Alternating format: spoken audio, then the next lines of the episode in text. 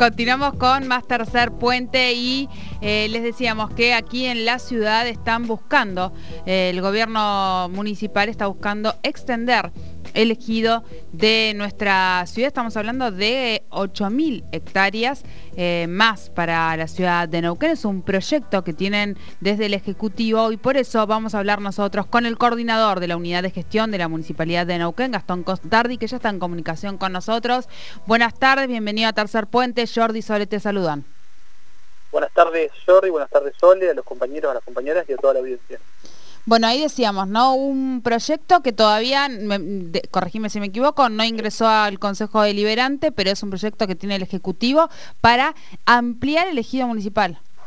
Así es, es un proyecto que va a ingresar el día jueves formalmente, nosotros ya lo enviamos eh, por el área de despacho para que el jueves eh, sea girado a comisiones y sea tratado, es un proyecto de incorporación eh, de 8.000 hectáreas, que son tierras que pertenecen a la propiedad privada de la Municipalidad de Neuquén, que en realidad fueron compradas en el año 1958 por el entonces Intendente García eh, y un grupo de, visionarios de, esa época de la ciudad, eh, donde se incorporaron primero 4.000 hectáreas, que son parte de lo que hoy conocemos como Santa Genoveva, eh, parte de lo que hoy conocemos también como la zona de Parque Norte y la calle Leluar, eh, y que llega, pasa, atraviesa parte de la meseta y llega hasta Corriendo Nueva Esperanza.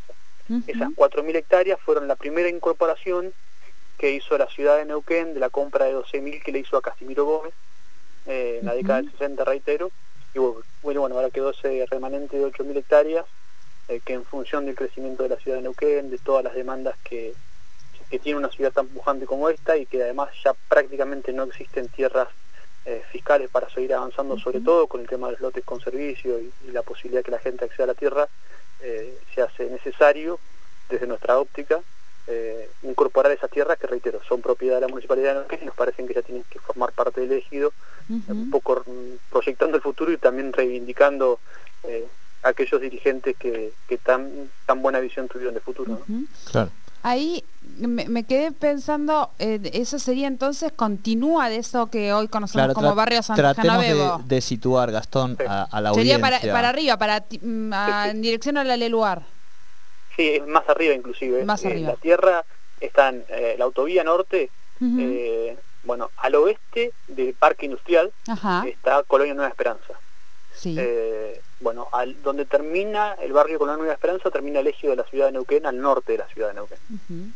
Ahí hay un rectángulo casi perfecto que va en diagonal desde esas tierras hasta el perilago del Marimenuco, eh, que son las 8.000 hectáreas. Es decir, están en dirección noroeste, atrás del Autódromo de Centenario, al costado del Centenario, por arriba de prácticamente todo el oeste de la ciudad de Neuquén, atraviesan la ruta 67 eh, y llegan hasta prácticamente 2.000 metros antes de lo que es el, lago Marimenuco. Esas son las tierras que se compraron, por eso hacen como una, es un rectángulo de una diagonal que viene desde Santa Genoveva, atraviesa parte de Parque Norte. De hecho, cuando uno lee eh, las historias que se rememoran y los hechos concretos que están plasmados en, los libros de historia eh, de esa época, bueno, que tan visionarios fueron estos, estos dirigentes que ya plasmaban la necesidad de, avanzar en la compra de tierras para urbanizar y evitar la, especulación inmobiliaria.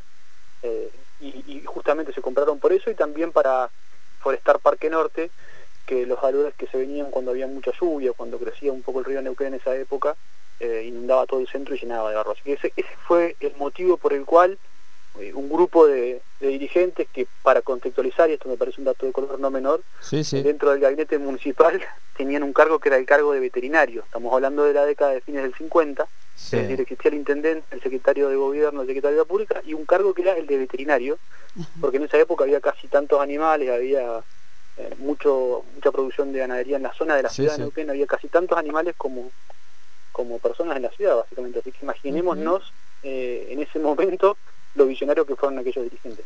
Bien, y ahora Gastón que hemos situado en, el tiempo, en el espacio y en la historia. A este lugar proyectémoslo, si te parece, en el futuro. Eh, ahora, ¿qué, es lo que se puede hacer? ¿Qué piensan desde la MUNI en, ese, para ese espacio de la ciudad? Bueno, ahí hay proyectos que ya están avanzando. Nosotros, eh, este paso es un paso que tiene que ver con, la incorporación de tierras, que nos parece imprescindible, uh al porque pretendemos desarrollar en una etapa soluciones habitacionales, 8.000 lotes con servicios, de lo que se ha comprometido el intendente de la ciudad eh, para este lugar.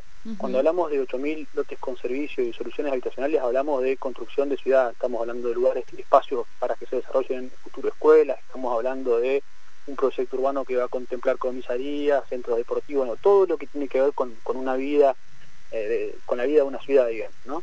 Eh, por otro lado, también está proyectado en esa zona un, parque industrial. Hay que trasladar muchas empresas que están hoy dentro del ejido y que están ya en zonas urbanas.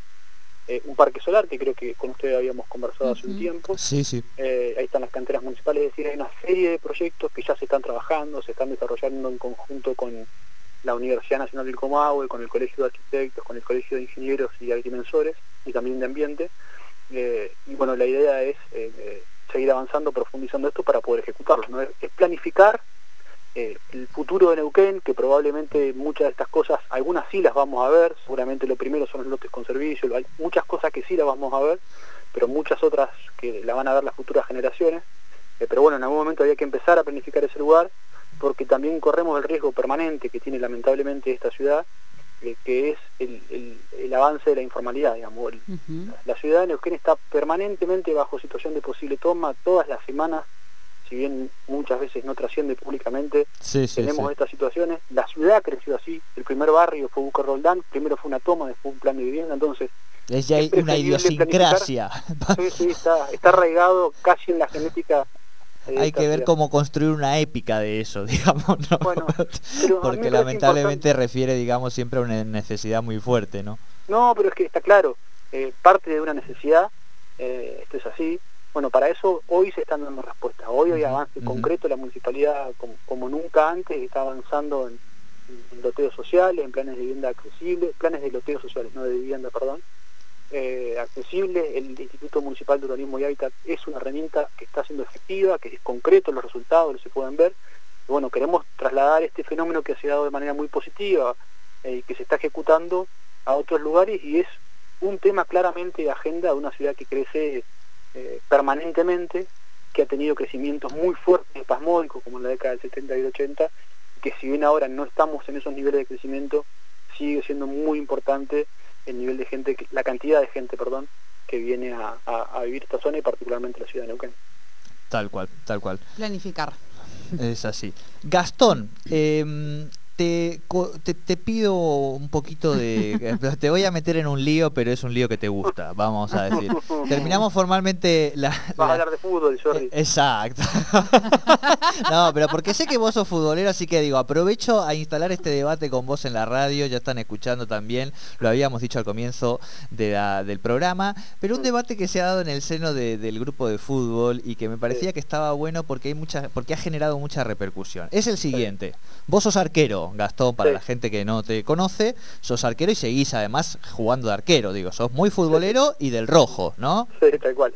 Bien, la pregunta es, cuando tiran eh, un penal a lo palenca, mm. ¿eso es un recurso o es una canchereada? La verdad es que en la mayoría de los casos eh, eh, ha sido un recurso, pero es muy difícil catalogarlo de, una sola manera. Hay veces que es una canchereada, claramente. A mí, si vamos a un caso puntual, creo que lo que pasó el domingo fue una canchereada.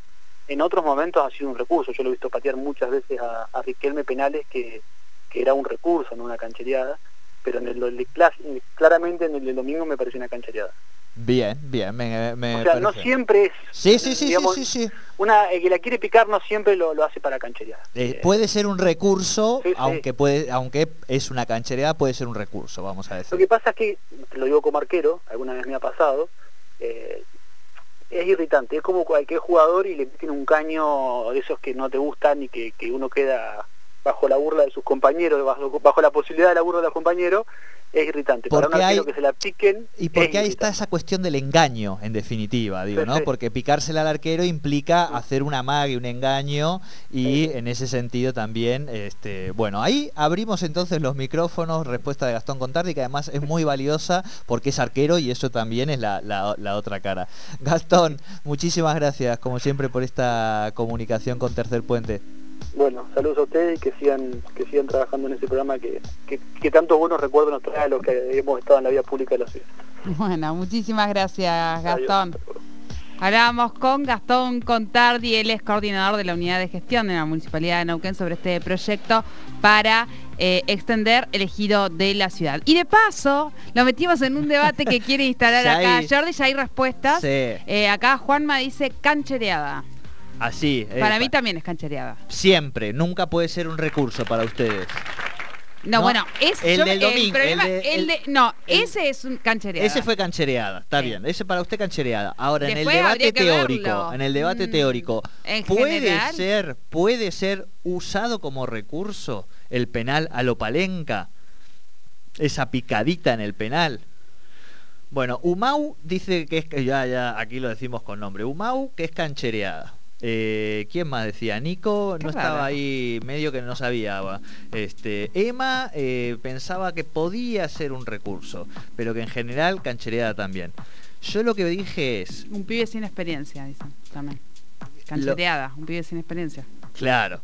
Lo que digo es, puede ser un recurso y creo que esta, quienes contestan una cosa u otra, además de por la imagen específica, concreta del penal que no fue para River esta vez. Eh, eh Viste que ya decís penal y te sale como el para River directo, digamos. es, algo como que no lo puede. No, fue para Boca, fue para Boca en este caso. Saquemos esa imagen de nuestro de mm. nuestra audiencia, saquemos, saquemos ahí el superclásico, eh, la grieta, todas esas cosas no, no, pero es que en ese contexto no, igualmente no, en ese contexto justamente usted no puede sacar el contexto tampoco, porque era una situación bastante complicada. No, no, lo que digo es que le saquemos, eh, no, por supuesto que siempre es texto más contexto la realidad. Lo que digo es que no los circunscribamos solamente a ese ejemplo, digamos, en la vida en general. Y yo lo que digo es, quienes contestan que es una canchereada, en general, si son jugadores de fútbol, son jugadores de fútbol más rústicos. Y los que te dicen que es un recurso son jugadores de fútbol más, eh, vamos a decir, eh, más líricos, ¿no? Eh, a, ver qué, a ver qué piensa nuestra audiencia de este debate. Que bueno, que la gente de River está, ya veo las caras de mis dos compañeros que son de River y me vienen como diciendo, ¿qué estás diciendo? No, no, no lo digo solo por el penal, lo que digo es si lo podemos pensar como recurso. Vamos a una tanda mínima y seguimos aquí en Tercer Puente